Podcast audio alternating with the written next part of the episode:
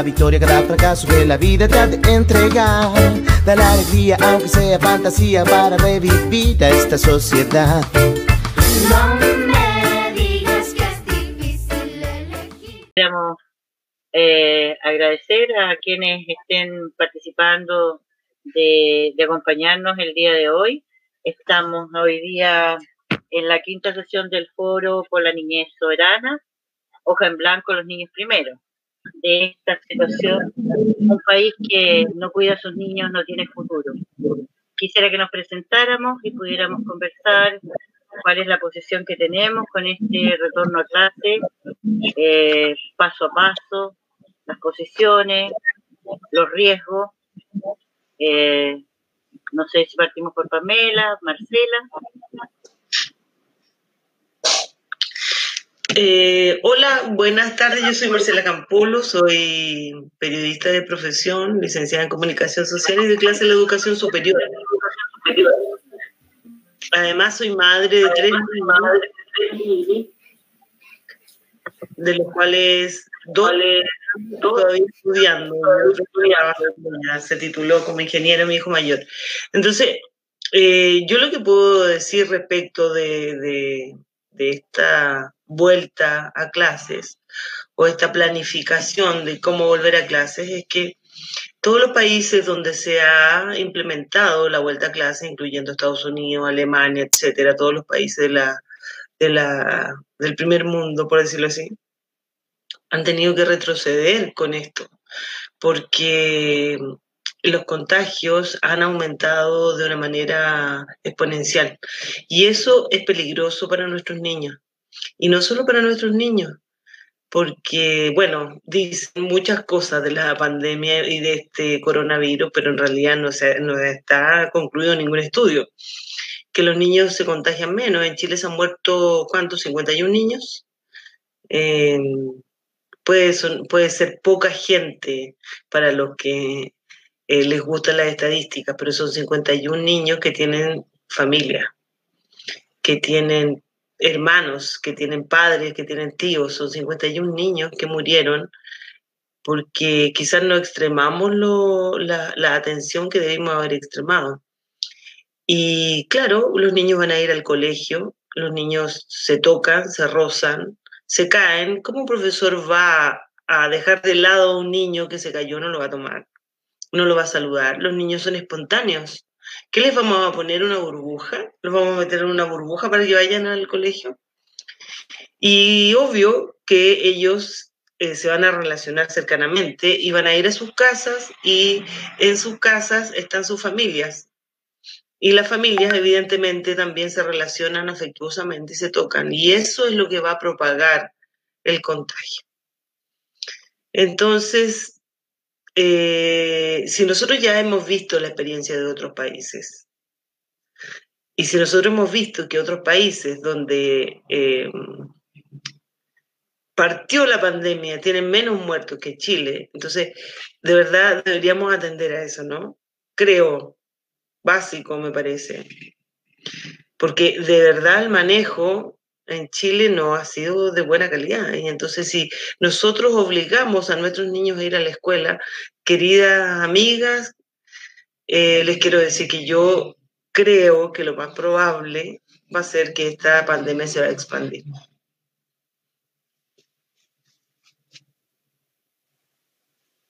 A mí me molesta un poco eh, una cosa, que la vida no es primero. Eso me molesta un poco, porque creo yo que es básico, básico, que nosotros queremos que nuestros hijos vivan y vivan en buenas condiciones. Entonces, si a mis hijas que están en la educación superior las obligan a ir a clase, lo cual hoy, por ejemplo, el rector de la Universidad de Chile, don Enio Vivaldi, dijo que no, que no iba a pedir que, que los niños volvieran a clase, aunque se abrieran, eh, se la, el, cierre de las comunas, aunque se, se levantara la cuarentena. Eh, el rector de la Universidad de Chile toma esas medidas. como nosotros como sostenedores, como resguardadores de los niños, como profesores, como apoderados, vamos a permitir que eso ocurra. Eso podría yo decir, eh, Vanessa.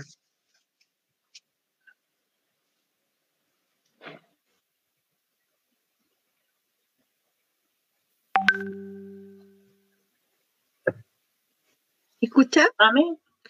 Hola, mi nombre es Pamela, soy de la quinta región, Viña del Mar, eh, madre, apoderada, dirigente social Bienvenida.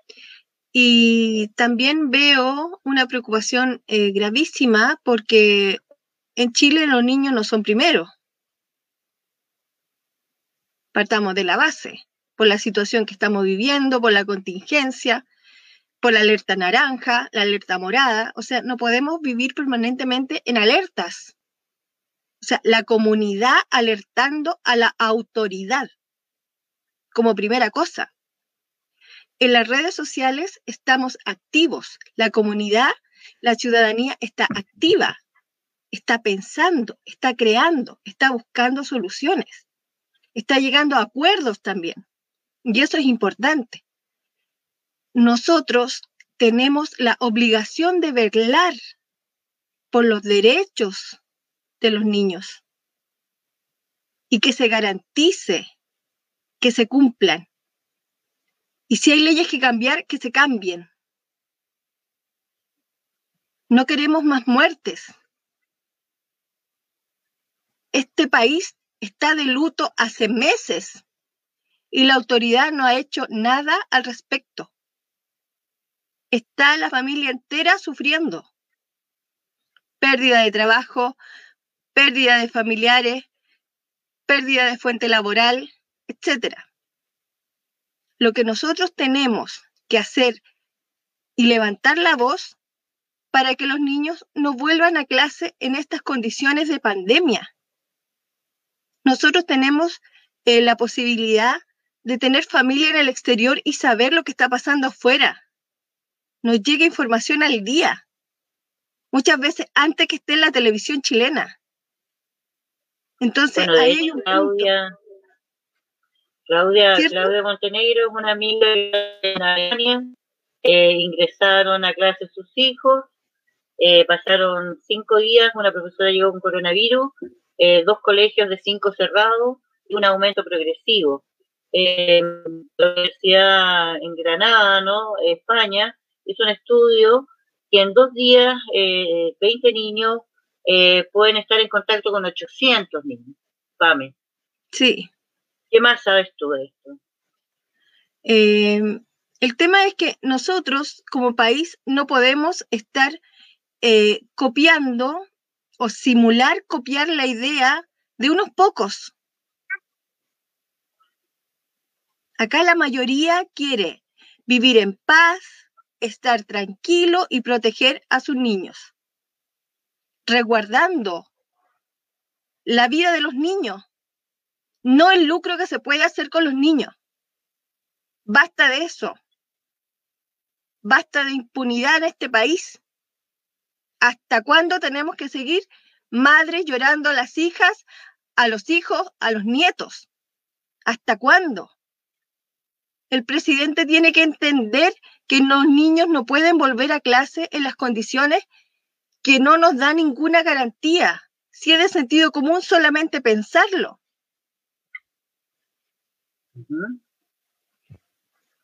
Así que esa es, es lo que se conversa en la interna, en los WhatsApp de grupo, en los WhatsApp de las directivas de los cursos.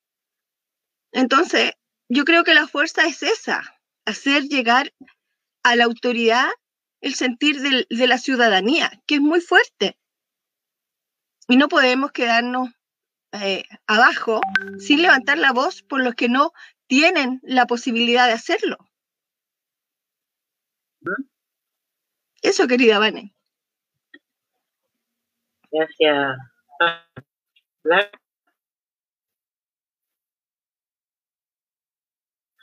Viene, viene llegando, viene llegando, el micrófono blanco.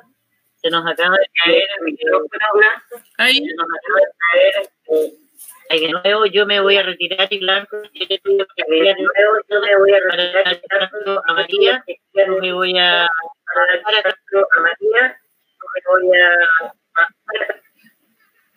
Ya.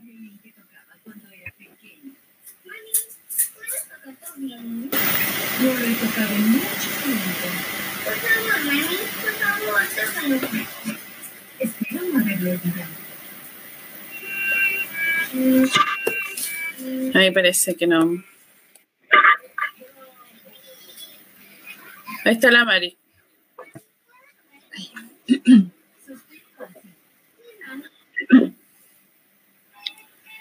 Hola, Bueno, estoy em, un poquito Comentarles que complicada con las internets, pero estoy conectada, no sé si me escuchan, porque se está actualizando aquí el... Ujú.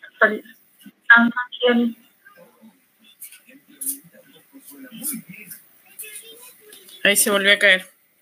Bueno, comentarles que, que, mm, yo colaboro con el movimiento No a la Vuelta a Clases, eh, un movimiento que nació de, de- de la iniciativa de Jessica Ollarzo en el sur. Y mm, fue increíble, increíble cómo este movimiento eh, fue tomando fuerza eh, con padres, madres, apoderados, cuidadores. Mm, eh, de a poco se han ido sumando organizaciones ya con personalidad jurídica, pero en sí somos una, una colaboradora por región y estamos ya participamos con, en reuniones con el subsecretario y con el ministro de Educación y nuestra labor fundamental es mantener informado sobre los procesos, pasos e información que se van dando en referencia a este tema tan delicado, bullado de estos últimos días de no a la vuelta a clases. Eh, hemos emitido varios comunicados. eh, me gustaría leerles el del día viernes, que fue bastante interesante porque después de muchos días, semanas pidiendo una, por lobby, pidiendo una reunión con el señor Figueroa, no fue posible, pero nos derivaron con el señor Jorge Poblete, que él es el subsecretario de Educación, y con el jefe de gabinete, don Felipe Serey Guerra. Eh, bueno, de partida la reunión empezó 20 minutos más tarde porque don Jorge se, se, se atrasó y él pensó que iba a llegar a esa reunión a hablarnos, pero lo que nosotros queríamos era que nos escuchara. Entonces, en cierto momento de la reunión, él se saca los fonos y quería dar por terminada la reunión y no, pues apelamos a nuestro derecho de, de expresarnos, ¿no es cierto? Eh, amparado en la Constitución y ahí se tuvo que quedar a escuchar eh, todas nuestras, nuestras inquietudes, nuestras dudas. Em, ese, ese mismo día se publicó en el diario oficial eh, un decreto que hacía referencia a que la decisión de la vuelta a clases iba a recaer en las seremías de educación de cada región, recalcando que era el Ministerio de Salud que daría las pautas de ingreso cuando estén las garantías de sani- sanidad. Eh, y él desconoció ese decreto, esa publicación, siendo que había sido ese día.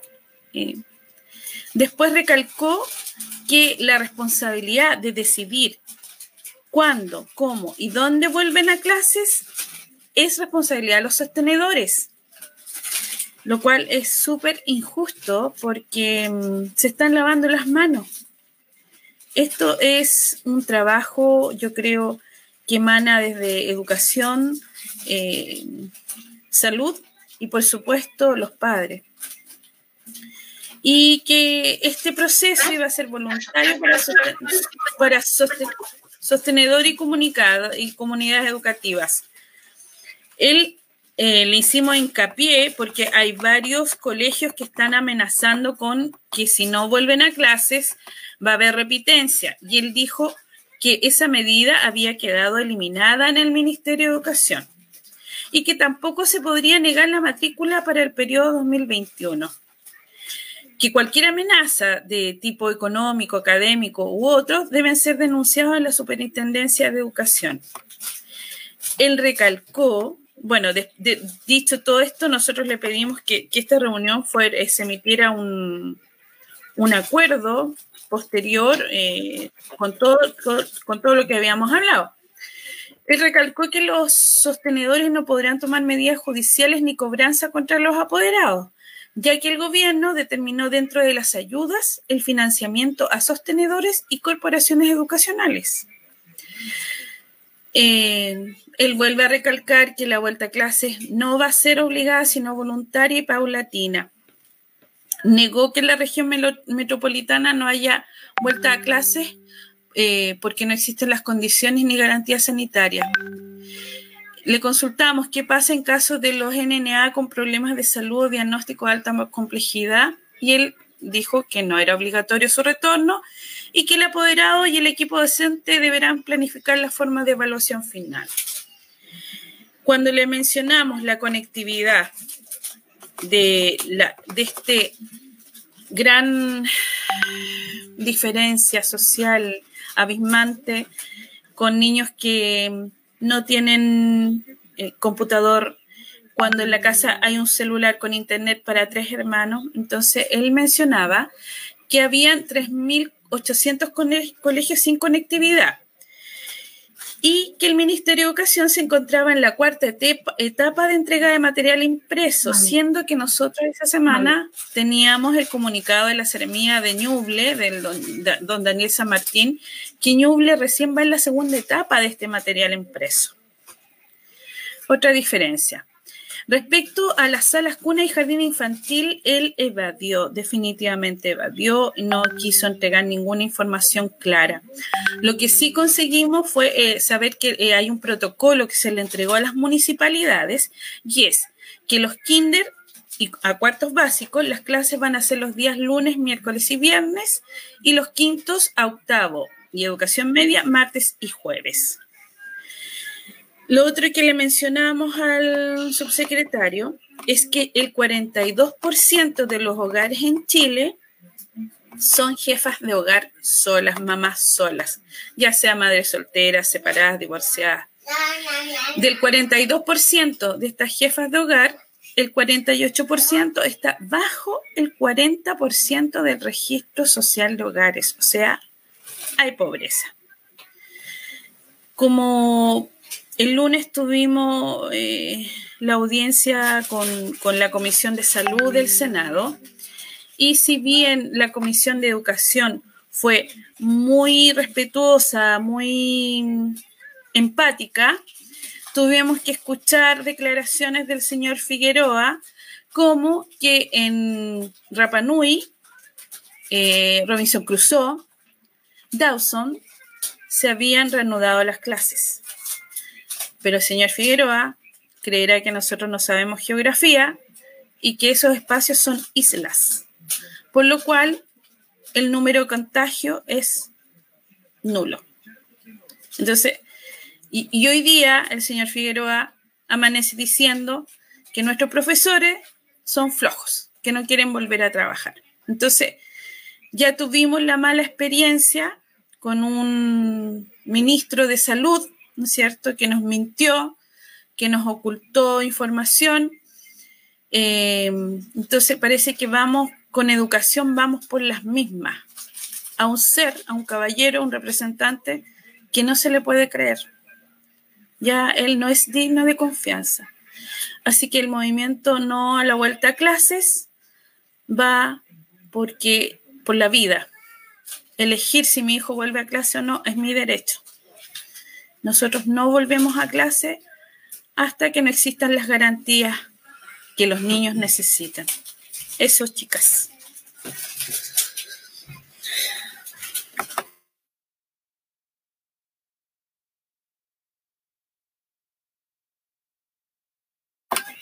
Nil, si quieres te presentas, por fin.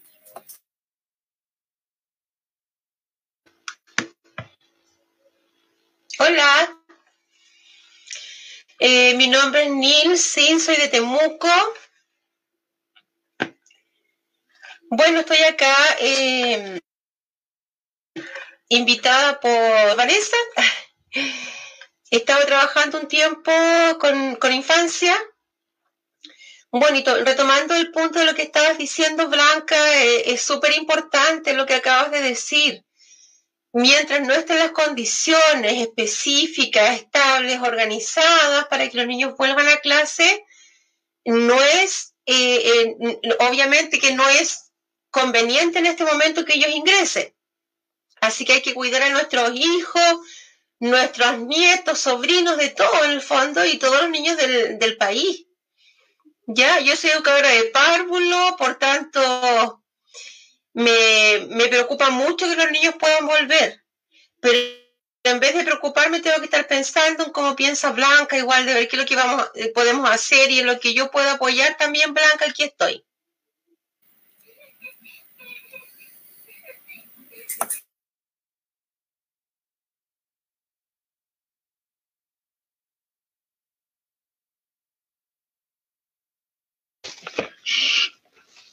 Ya, eh, eh, no sé si me escuchan ahora, porque estaba también un poquito, ya, bien.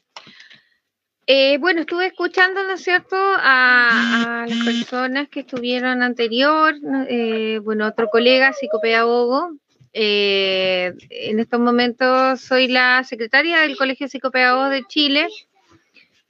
Por supuesto que estamos también con, o sea, no todos estamos eh, de acuerdo a la vuelta a clases si no hay un sistema, ¿no cierto?, sanitario, que lo hemos eh, expuesto de, de todas las formas y, y en otras organizaciones y mesas temáticas.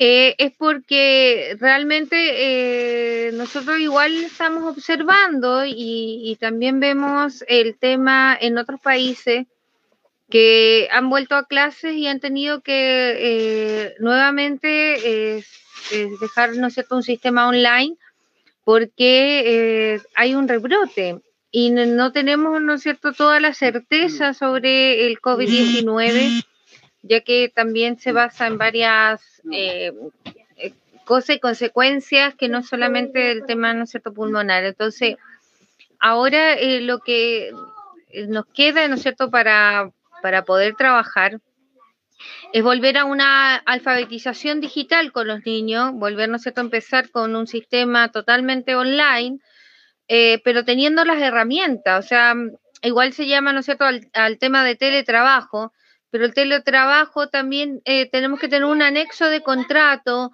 hay ciertas indicaciones, eh, tiene que estar bien informado también la, la parte de la comunidad escolar, como los docentes, los apoderados, los estudiantes, los asistentes de educación, los asistentes de aula, eh, porque eh, también o sea, se requiere, ¿no es cierto?, volver a un trabajo, sí o sí. Los niños en casa directamente también están en una situación de estresado. Eh, también hay una disposición de ellos, ¿no es cierto?, de no querer hacer las tareas, porque me dice, es que las tareas las tenemos que hacer en el colegio o eh, tenemos que aprender en el colegio. Entonces, ella, la adaptación directa, ¿no es cierto?, de online ha sido bien compleja. Entonces, por eso que yo ha- hablo sobre la alfabetización digital. O sea, retomar con un sistema de contingencia que necesitamos y que esto va a abordar para después nuevas problemáticas que podamos tener, ¿no es cierto?, eh, en Chile y a nivel mundial. Entonces, la idea es que nosotros podamos eh, optar y, y trabajar en esto, pero es como de lo más simple a lo más complejo, porque la situación, ¿no es cierto?, de los niños, habituarlo es complejo. El, el, el tema, ¿no es cierto?, cuando nosotros le decimos a los niños que se laven los dientes o que vengan, ¿no es cierto?, con, con unos hábitos, es a través del tiempo, es a través, ¿no es cierto?, de la repetición. Entonces, y esto va a ser lo mismo, pero no podemos intervenir si también hay problemas, ¿no es cierto?, desde el gobierno, desde las, desde las políticas públicas, desde el tema, ¿no es cierto?, de los ministerios, que también no hay un acuerdo con todo el, eh, la sociedad civil o con, también con el colegio médico, el, el INSAR, ¿no es cierto? También tiene un tema, la economía eh, que tenemos también hay otro tema. Entonces, si no nos ponemos de acuerdo nosotros, imagínense cómo vamos a estar en el tema educativo. Así que creo que ya se debe llamar, ¿no es cierto?, a un trabajo en conjunto, pero un trabajo que sea certero, que se necesita, hay que aprovechar, ¿no es cierto?, los tiempos, quizás se tiene que ser más corto, eh, tiene que haber eh, otras disposiciones también de trabajo, buscar, ¿no es cierto?, las adecuaciones curriculares. En estos momentos todos los niños de Chile tienen necesidades educativas especiales, porque en la pandemia, ¿no es cierto?, ocurre eso, ya que dejamos, ¿no es cierto?, el sistema normal. Entonces, esto les provoca también un, desequilibrio habitual de ellos. Eh, tiene que entenderse también de que, eh, el, ¿cómo se llama?, como llevarlo a cabo es con un plan y programas nuevos, o sea, de contingencia, porque los que están no nos sirven, o sea, no funcionan, ¿no es cierto?, para estos momentos como estamos viviendo. No le funcionan a los niños, no le funcionan a los adolescentes. Tenemos un alto índice, ¿no es cierto?, de los chicos ya más adolescentes que eh, hay una deserción escolar tremenda. Eh, también ya si hay una deserción, ¿no es cierto?, desde las enseñanzas medias, imagínense a niveles superiores. Entonces, y eso es lo que estábamos viendo, ¿no es cierto?, que también es un, es un problema grandísimo porque eh, vamos a tener, ¿no cierto?, una tasa muy alta en temas de, las vulneraciones educativas. Así que creo que aquí realmente si vamos a, a tomar en serio todos estos temas, hay que abordarlo y hay que tener los programas, los planes y de lo más simple a lo más complejo, donde podamos, ¿no es cierto?, abordar y dar las herramientas que se necesitan ahora ya se necesitan en estos momentos para terminar también el año y cómo vamos a funcionar después de esto, porque estamos hablando sobre esta crisis, pero también va a haber un post, ¿no es cierto?, pandemia, un post-COVID, que también tenemos que reflexionar a cómo lo trabajamos y en caso de que nos, eh, tuviéramos, ¿no es cierto?, otro tipo de pandemia o algo así, cómo vamos a funcionar y cómo se van a reactivar, ¿no es cierto?, los protocolos en este sentido. Así que veo, por lo menos en mi sentido, eh, ver a los niños es complejo también que vuelvan a clase, eh, totalmente de desacuerdo. Creo que tiene que verse, ¿no es cierto?, con temas sanitarios, con un tema también habitual de ello y eh, imagínate que si nosotros los sacamos de la casa, que ya están estresados por esto, y en el colegio eh, también se va a estresar mucho más porque la contingencia tampoco la van a entender cómo hacerla, sobre todo los niños más chicos. Entonces tenemos que ponerlo también en el lugar de ellos y el lugar, ¿no es cierto?, que, se cumplan todas las condiciones para nosotros eh, los docentes, los profesores, el, el, el, todos los que estamos, ¿no sé, en la comunidad escolar. Eh, ese es como más o menos mi opinión y la observación de, de lo que está pasando. Yo creo que muy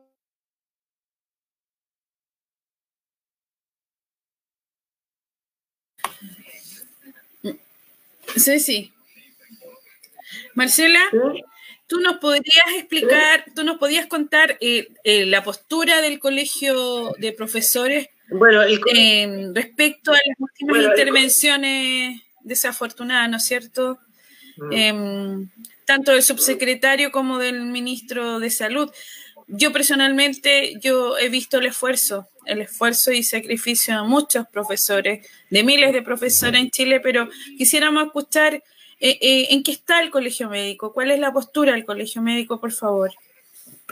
Bueno, yo puedo decir la postura del colegio de profesores, no del colegio médico.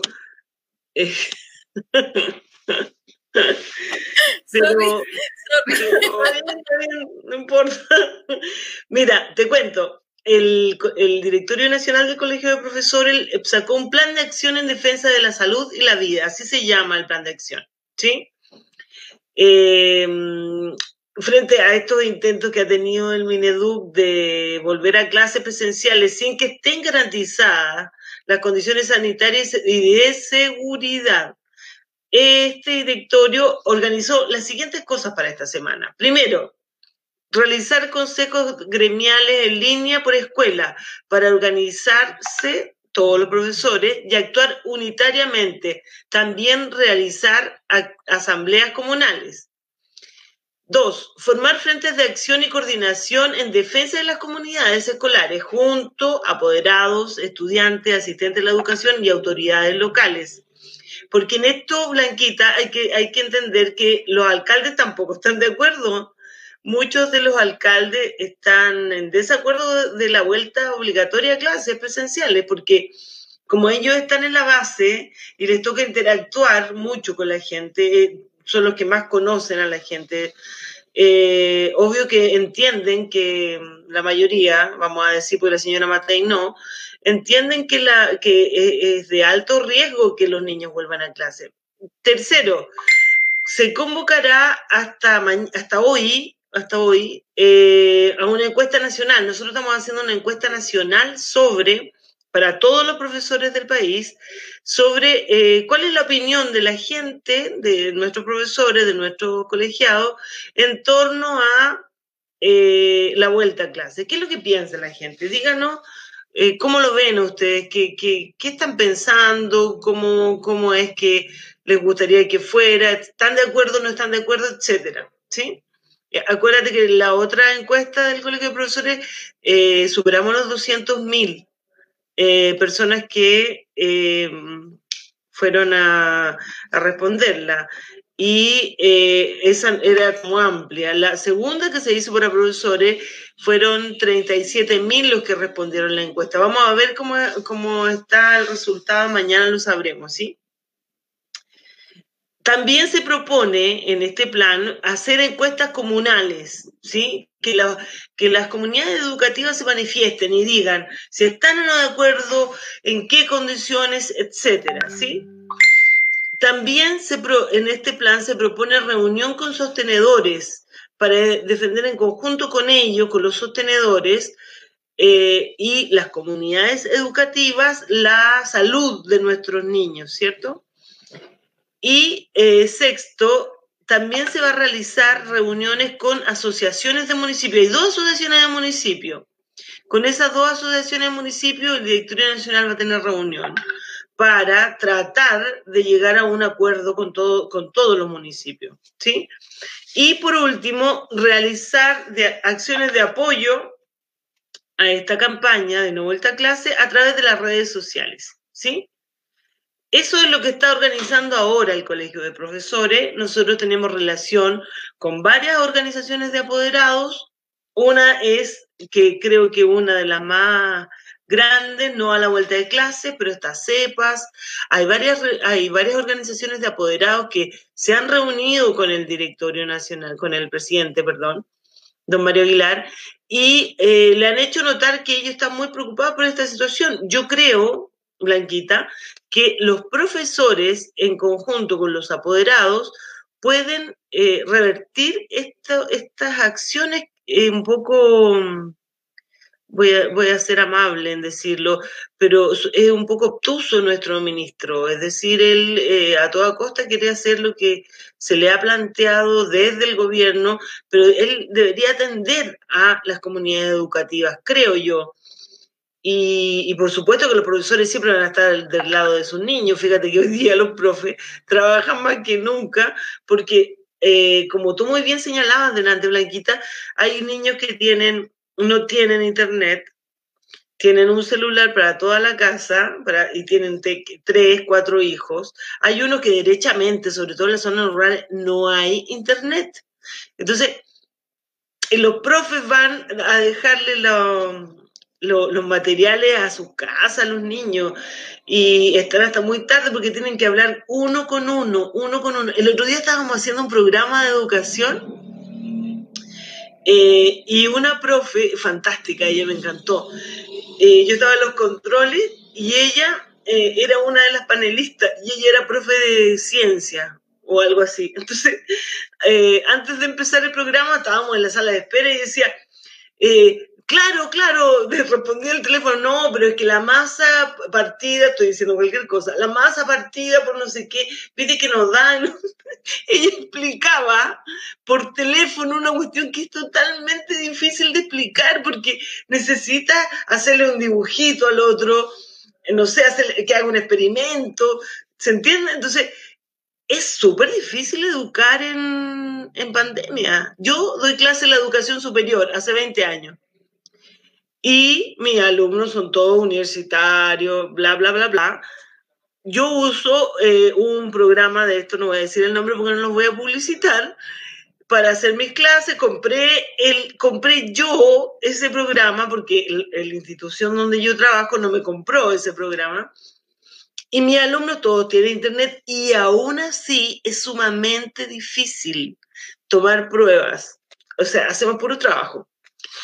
Dos, entre, la entrega de contenidos es difícil porque cuando tú estás preparando a la gente, eh, necesitas interactuar con ellos.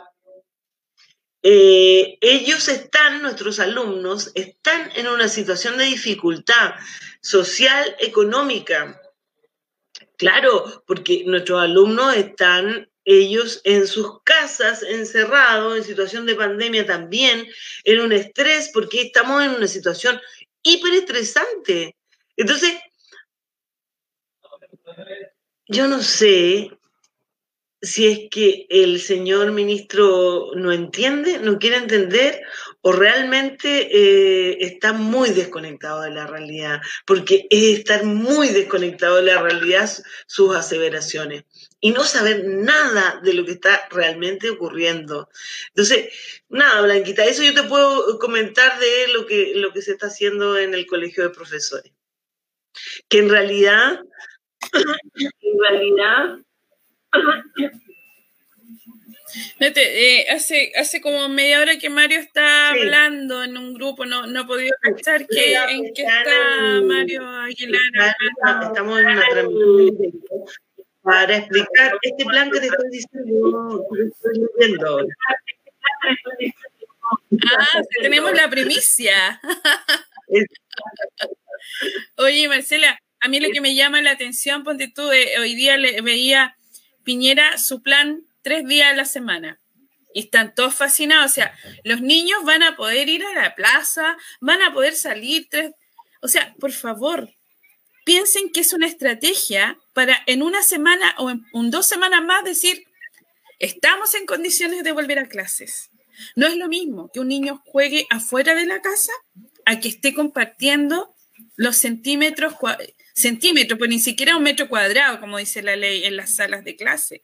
Entonces, tengamos criterio para eh, ver los mensajes, ver los mensajes entre líneas de cada actitud. El, gobierno lamentablemente no está buscando el bien superior del niño, está viendo cómo los padres pueden volver a generar lucas. Eso es.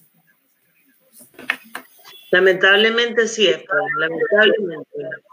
Hay otras cuestiones que se pudieran, eh, o sea, por ejemplo, en Chile no hay una renta universal básica. Debería construirse una renta universal básica para que los padres y, los apoderados, porque sabemos que a veces los papás crían a los niños, pero otras veces las abuelitas, las tías, ¿cierto? Eh, eso que nos ve- vendieron en algún minuto de la familia no es así. Entonces, eh, que los padres y apoderados puedan tener un- una cantidad de recursos eh, que les permita vivir en condiciones mínimas. Y una renta universal básica, por ejemplo, podría, podría llegar a ser una solución para esto. Pero yo creo que los poderes económicos están muy interesados en que las personas eh, no estén eh, en condiciones de observar la realidad, de cuestionar la realidad, como que les cuesta a ellos, ¿no? Les cuesta, les cuesta dar un espacio para que las personas sean, em, tengan sus su posibilidades de meditar sobre lo que está ocurriendo. Sí, lo que pasa es que este es un sistema siniestro, porque delante yo te decía, claro, el colegio médico, porque están relacionados, la educación y la salud están, están relacionadas.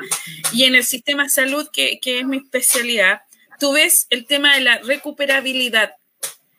El Estado invierte en diagnósticos en los cuales la persona va a tener un tratamiento, medicamento y va a volver a generar lucas para el 7%. El sistema de salud en Chile es una ruleta rusa hace muchos años. Así Y el es. tema de, la, de educación, bueno, eh, muchas mamás dicen, no, mira, ¿sabes qué? Antes de la pandemia, nosotros como eh, en, defensor, en Defensoría de la Infancia decíamos, es que el niño no aprende nada, el profesor no le dice nada. Las mamás traspasan la crianza y formación a los profesores, Sí. cuando eso es en la casa. Entonces cuando me, yo escuchaba a mamá me dice, pero es que ¿cómo? De- ¿Traen guía? Oye, pero es que somos mamás, somos mujeres. Tenemos que tener la capacidad de, de- buscar los recursos, o sea, volvamos antaño a leer, a buscar el libro. Si no tenemos, o sea, yo sé, yo sé que muchos van a decir, ah, la galla antipática, pero yo digo, ante, a ver, ante el tema de que nuestros hijos pierdan un año, yo prefiero eh, ayudarlo, capacitarlo, eh, volver. A mí me ha costado mucho, sobre todo matemática, porque antes a mí me decían que uno más uno es dos, pero ahora a Gabriel le dicen que uno con el sistema este, oye, miles de vueltas para llegar al dos, pero es el sistema, es el sistema. Y yo creo que esto, este proceso que estamos pasando como país, no se va a solucionar si ponemos todo de nuestra parte, todo de nuestra parte. Sí, totalmente de acuerdo, Blanquita. Y, cuando tú ves que, que la, la, la autoridad escucha, yo siempre digo, mira, eh, de repente el presidente eh, eh, pasa a ser eh, emocionalmente el padre del país. Él es el representante de nosotros, él es el que debe velar por el bienestar nuestro. Y yo creo que nadie pide gratuidad, pero sí la facilidad sí la facilidad de tener todos esos derechos que están amparados en la Constitución, porque tenemos una Constitución que se nos enrostra a conveniencia, no en derecho, sino a conveniencia. He dicho ah.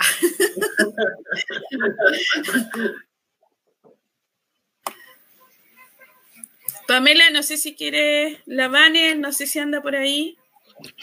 Marcela, Sí, tú que te se ponga la van ahí. tenía eh, perdona, Pame. Marcela, tú te- otra reunión. Sí, sí. Te agradezco, te agradezco tu tiempo, tu voluntad, porque sé que tienes mucha pega estos días, hay mucho en tu cargo apoyando a Mario, a Hugo ahí, todo un equipo. Así que hartos cariños. Muchas gracias por acompañarnos hoy día, Vane. Muchas gracias, Marcela, por tu tiempo, tu dedicación, tu claridad y por informarnos y darnos tranquilidad con respecto a lo que está pasando con los niños y todos concluimos, ¿no es cierto?, de que aquí hay una mercantilización de la niñez en función de la productividad. Yo creo que por ahí va el tema, ¿no? Eso no Así es es. posible. Muchas gracias, Marce. Muchas gracias a Esperamos usted contar contigo en otra oportunidad. Con todo gusto. Muchas gracias por invitarme. Un abrazo afectuoso a todas. Un beso. Gracias. Adiós. Bye. Seguiríamos, entonces, Blanquita, seguiríamos y Pame con eh, el Observatorio de, del Autismo, eh, que está ya acá, y eh, ojalá que no se nos vuelva a caer. ¿Dónde está? Eh, no está. ¿Sí? ¿Aló? Yo creo que la persona que más se ha caído eh, hoy día, se ha caído 25 veces, María Melgarejo, que es directora del Jardín Infantil, región del Maule, donde su- eh, quería conversar, de, y dejamos al observatorio el autismo para que nos pueda ilustrar, porque el problema que tienen los niños es que ellos no están relacionados con un sistema educativo, digamos, a través eh, de- del computador Online. online. Por lo tanto, hay una realidad ahí eh, que hay que abordar, que hay que escuchar y que nos pueda dar luces con respecto a cómo atender esta, esta situación de los niños. Entonces, ¿te parece que sigamos con Pame, eh, hagas de anfitriona ahí con, junto con el Observatorio del Autismo? Aló, No sé si hola, están- buenas tardes. Hola. Hola, Hola. eh, bueno, esta es la primera vez que participo al observatorio, se conformó hace poquito, hace un par de días. Eh, lo primero que quiero decirles es que ustedes son unas bacanes. Eh, primera vez que estoy en una cosa así. Eh, me alegra mucho escuchar personas que, pucha, que están interesadas en, en que esta- estas conversaciones se generen. Hago la pantalla justo. ¿Aló? ¿Se escucha? Sí, Eh, Perfectamente. ya, miren, yo soy una persona autista, estudié ingeniería en alimentos y por cosas del destino terminé súper metido en temas sociales. Eh, presto apoyo hace ya años a familias autistas y nosotros hemos podido observar eh, dificultades en el tema educativo, específicamente la pandemia, que es lo que hemos observado. eh, los el, el niño autista o la persona autista es por naturaleza ansiosa. Eh, por lo tanto, la naturaleza de la pandemia es la cantidad de trabajo con el que se ha bombardeado. Nosotros, eh, mi mamá es profesora, yo sé el nivel de, eh, estrés al que está sometido el profesor ahora. Los chicos están con un nivel de estrés que ha cuando hay medicación se ha tenido que aumentar. Si es que el niño no estaba con medicación, ha habido que medicar. Eh, y se está notando, hay mucho reclamo en las redes, yo estoy súper presente en las redes sociales observando y es, eh, es casi inaudito. Hay niños que incluso han intentado golpear a los padres eh, o se han golpeado a sí mismos, varias situaciones bien complejas porque los papás igual tratan de que el niño haga la tarea, el niño le dice, pucha, es que no es la escuela, es la casa, eh, bien complejo. Ahora, esta situación, yo entiendo que no es, no es, sola, no es ajena a todos los niños, ¿qué quiero decir? Autista o no autista, todos los niños son más sensibles porque son niños. Todos los niños son muy sensibles. Eh, la televisión bombardea por un lado.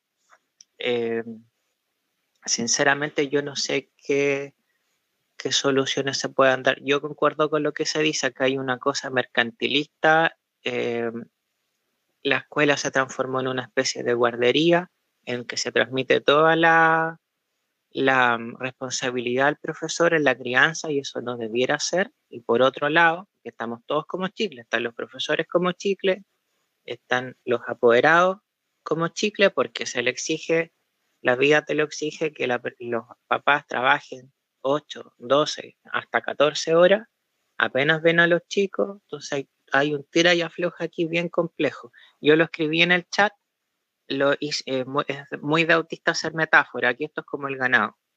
Están sangrando el ganado eh, y, pucha, eh, si se mueren las vacas viejas que están mantenidas por el sistema de FP, no importa porque no producen. Entonces, aquí lo que se quiere es seguir produciendo, seguir produciendo, nunca ha sido política de Estado y me parece triste que mm, la vida humana no se esté respetando. No es el foco de la vida en este momento, sino que es el, otra cosa. Yo no, no, no me cuesta comprender eh, esta situación.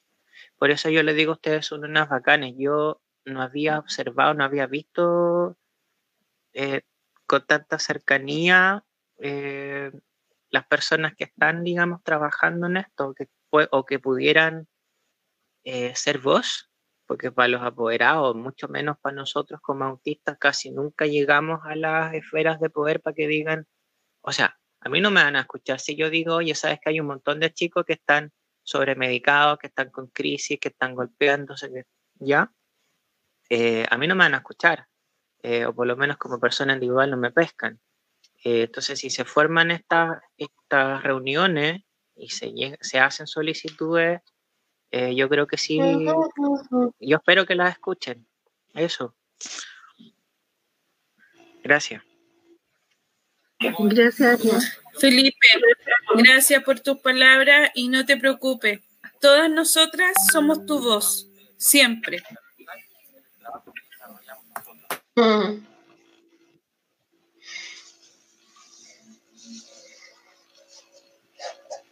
No necesitamos Eh, ¿no? para salir de esto. Hola, yo soy Felipe. Hamza fue quien, quien habló. Gracias. Ay, perdón, al Observatorio del Autismo. Al niño del Observatorio del Autismo que no se preocupe. Que todos acá vamos a hacer su voz, siempre.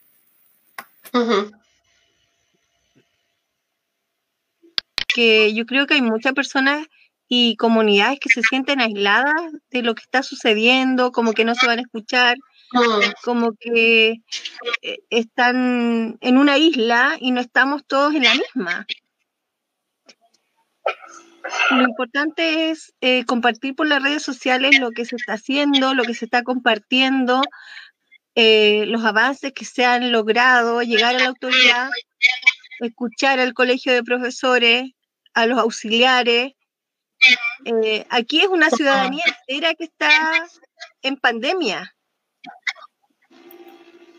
Claramente no, no podemos eh, negar eso, no somos negacionistas, muy por el contrario, queremos abrir puertas, ventanas, puentes de diálogo para que la autoridad entienda en la disposición que están las familias de proteger a los niños, de no enviarlos a los colegios en esta situación y de protegerlos. Es de sentido común y tenemos que unir fuerzas como apoderados, como mamás, como jefas de hogar, para salir adelante en esto. Yo creo que esto ya es una convocatoria nacional. El no volver a clase. Sí, eh, bueno, siguiendo, ¿no es cierto?, con eh, por supuesto que dentro ha sido el trabajo hace en forma de territorio con las municipalidades. Eh, que la idea era generar ¿no cierto? mejores condiciones para los niños con necesidades especiales. No sé si se escucha hay que, eh, hay que ver cómo se maneja también el, el nivel, ¿no es cierto? Porque sí, estamos en la era digital, pero cómo estamos manejando nosotros esa era. Ya cómo lo manejamos para los chicos, para que tengan mejores procesos de aprendizaje, porque en estos momentos están todos bloqueados. Aquí lo único que está en, en, en tapete es el, el COVID-19, el lavarse las manitos, cosas, eh, eh, eso es lo que están pendientes los niños, de no contagiarse y además en todos los canales, ¿no es cierto?, las cifras de muerte, de contagiados, de muerte, contagiados, entonces los niños también están estresados. Así que creo que es una valorización hacer un plan y programas que sean acorde a las necesidades y no un planteamiento general, porque general no nos funciona desde esa perspectiva.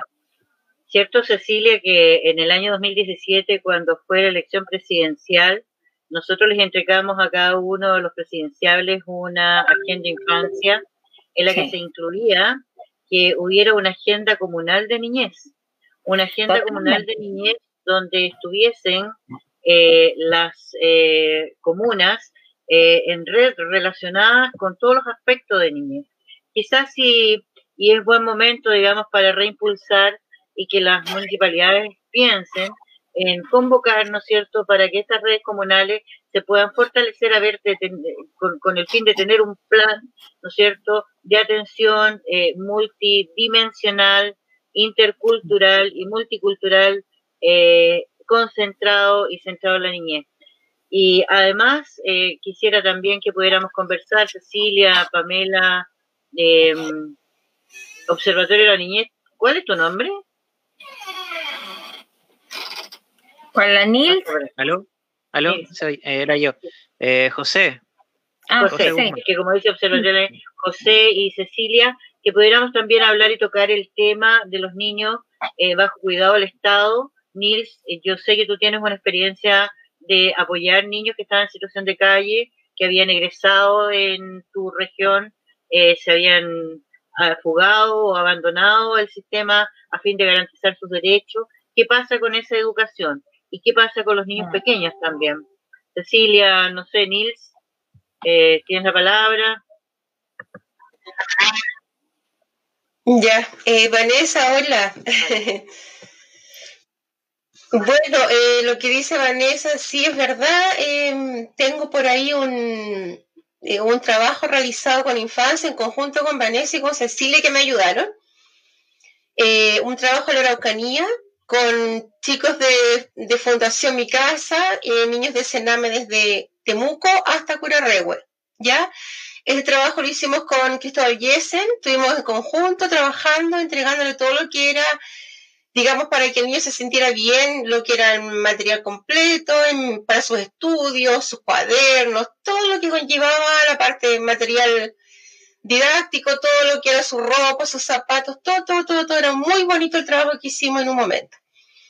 Eh, lamentablemente nos fuimos dando cuenta, bueno, estando acá yo en la región, que había mucha negligencia de parte del Estado con lo que se hacía con los niños y en el trabajo en relación a, lo que los niños tenían que ir como surgiendo como una buena educación. Entonces, hay, hay, por ejemplo, algunos centros acá que no se le permite eh, la posibilidad a los niños para que estudien porque no se les da la plata del pasaje, no los llevan en furgones, por tanto el niño hace lo que quiere porque no hay un patrón desde arriba que lo que ellos puedan seguir y que se puedan motivar y, seguir adelante.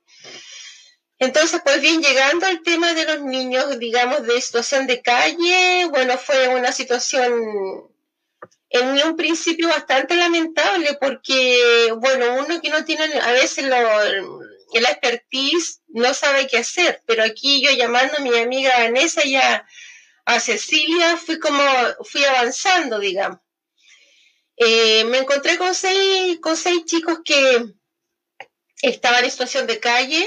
Eh, ellos en un momento no, no sabían qué hacer, estaban lanzados a la deriva, miraban al cielo, me decían, tío, no sabemos para dónde ir.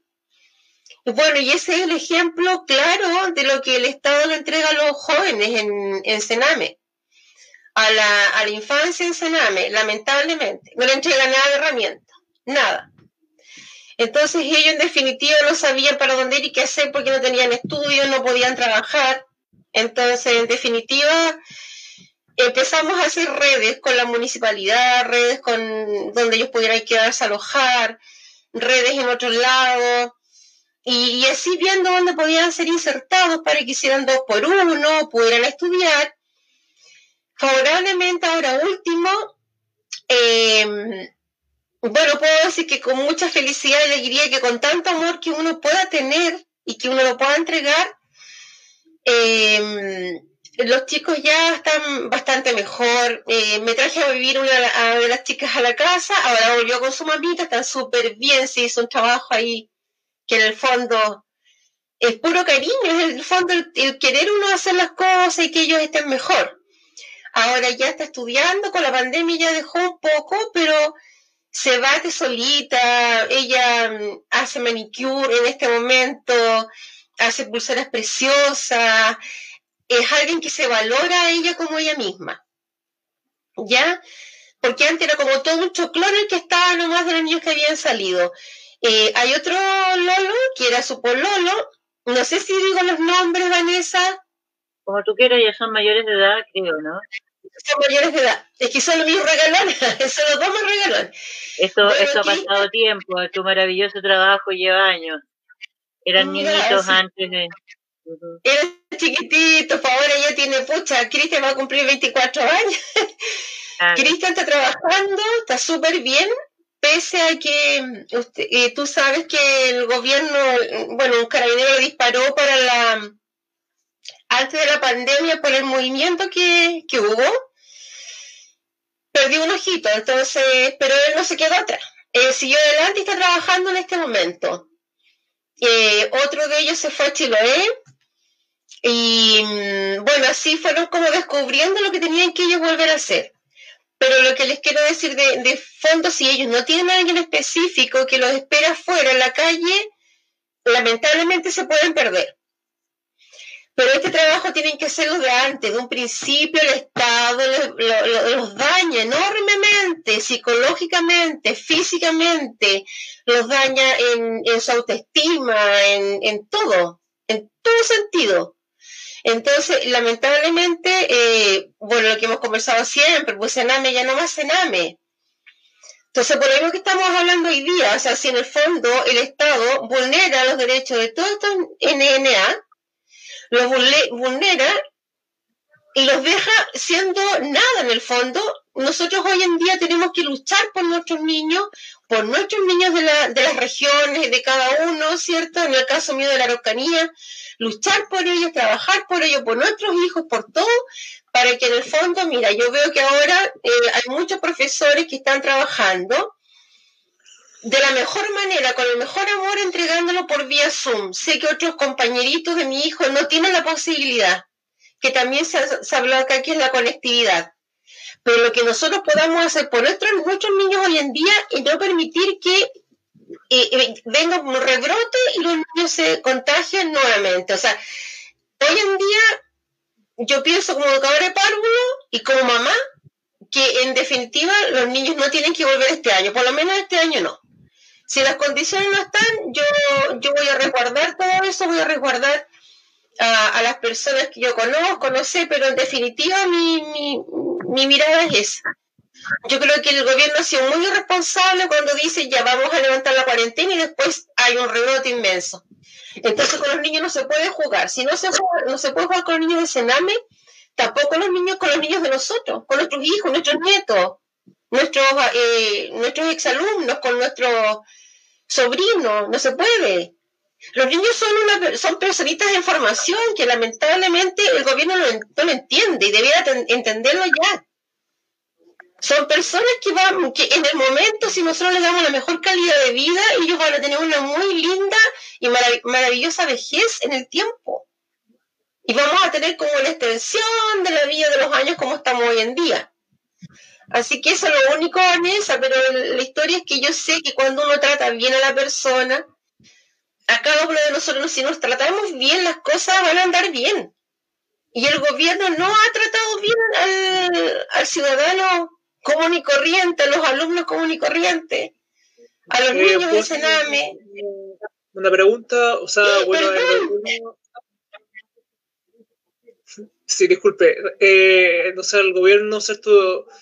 Eh, ¿En qué le puede convenir al gobierno, ¿cierto? Que los niños vuelvan a clase. Me refiero, si eh, como quieren reactivar la economía, y sabemos que acá funciona, eh, bueno, todo es plata, y el lucro, ¿cierto? Es la, la educación, por lo tanto, los niños vuelven a clase, ¿cierto? Y como que el gobierno como que prefieren, por ejemplo, ganar dinero, ¿cierto? La educación como lo han hecho siempre. Creo yo, o sea, esto es teoría, o sea, no estoy diciendo que así sea, pero es que esta es la pregunta que yo, que yo tengo, o sea, ¿por qué quieren mandar a los niños a la escuela? Está bien, tomando en cuenta que hay un virus afuera, ¿cierto? Y te pueden contagiar. Es que son bastante irre- irresponsables en ese sentido y no estoy de acuerdo. Deberíamos también continuar con, otra, con nuestro teletrabajo, porque igual no lo hemos hecho bien, ¿cierto? Algunos. Absolutamente. En relación a lo que conversábamos, ¿cuál sería la propuesta de una agenda niñez a nivel comunal? De acuerdo a la experiencia que ustedes tienen, ¿cómo debiera funcionar y estructurarse la comuna? Que el 25,6% de la población chilena son niños menores de 18 años. Eh, las comunas tienen eh, eh, una estructura funcional de un CESFAM, existe el Departamento de Educación, IDECO, el Departamento de la Mujer, no existen departamentos de la niñez, por lo tanto no hay observadores ciudadanos que vean a los niños. El alcalde generalmente pudiera pensar en reestructurar, ¿cómo se les ocurre? Tiro lanzo la idea, se doy la palabra, eh, aprovechando de que la pandemia siempre tiene Pamela, siempre tiene siempre algo positivo. Démosles ideas acá, digamos, a, quienes nos estén escuchando, mandamos el Facebook o el, el video a quien corresponda. Eh, a ver si les podemos Bueno, eh, ¿me escuchan bien? ¿Sí? Sí. Partamos, partamos de la base que somos ciudadanos y los ciudadanos tenemos derecho, voz y voto. Pero como los niños no están en esa categoría, sabemos lo que sucede. Pero somos sus representantes ante la ley, ante la ciudadanía, ante la sociedad, ante nuestras autoridades. Por lo tanto, bien podríamos tener un consejo, como lo tiene el Consejo Municipal, tener un consejo de la infancia, que, podamos, que podamos llegar a esa instancia de relacionarnos con las autoridades para hacer petitorio, convocatorias, asambleas, y ese sería un canal directo. ¿Qué les parece?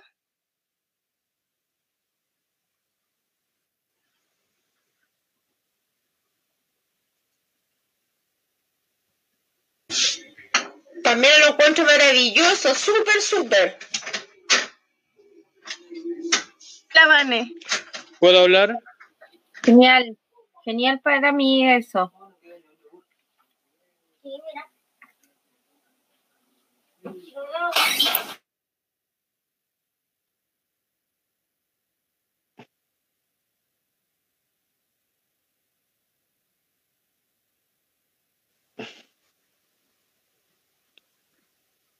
Hola.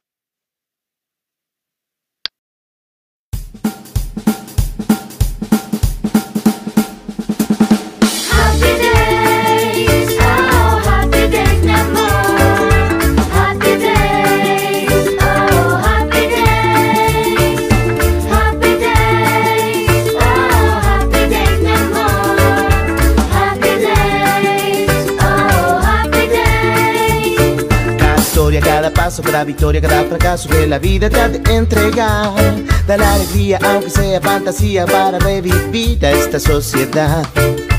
No me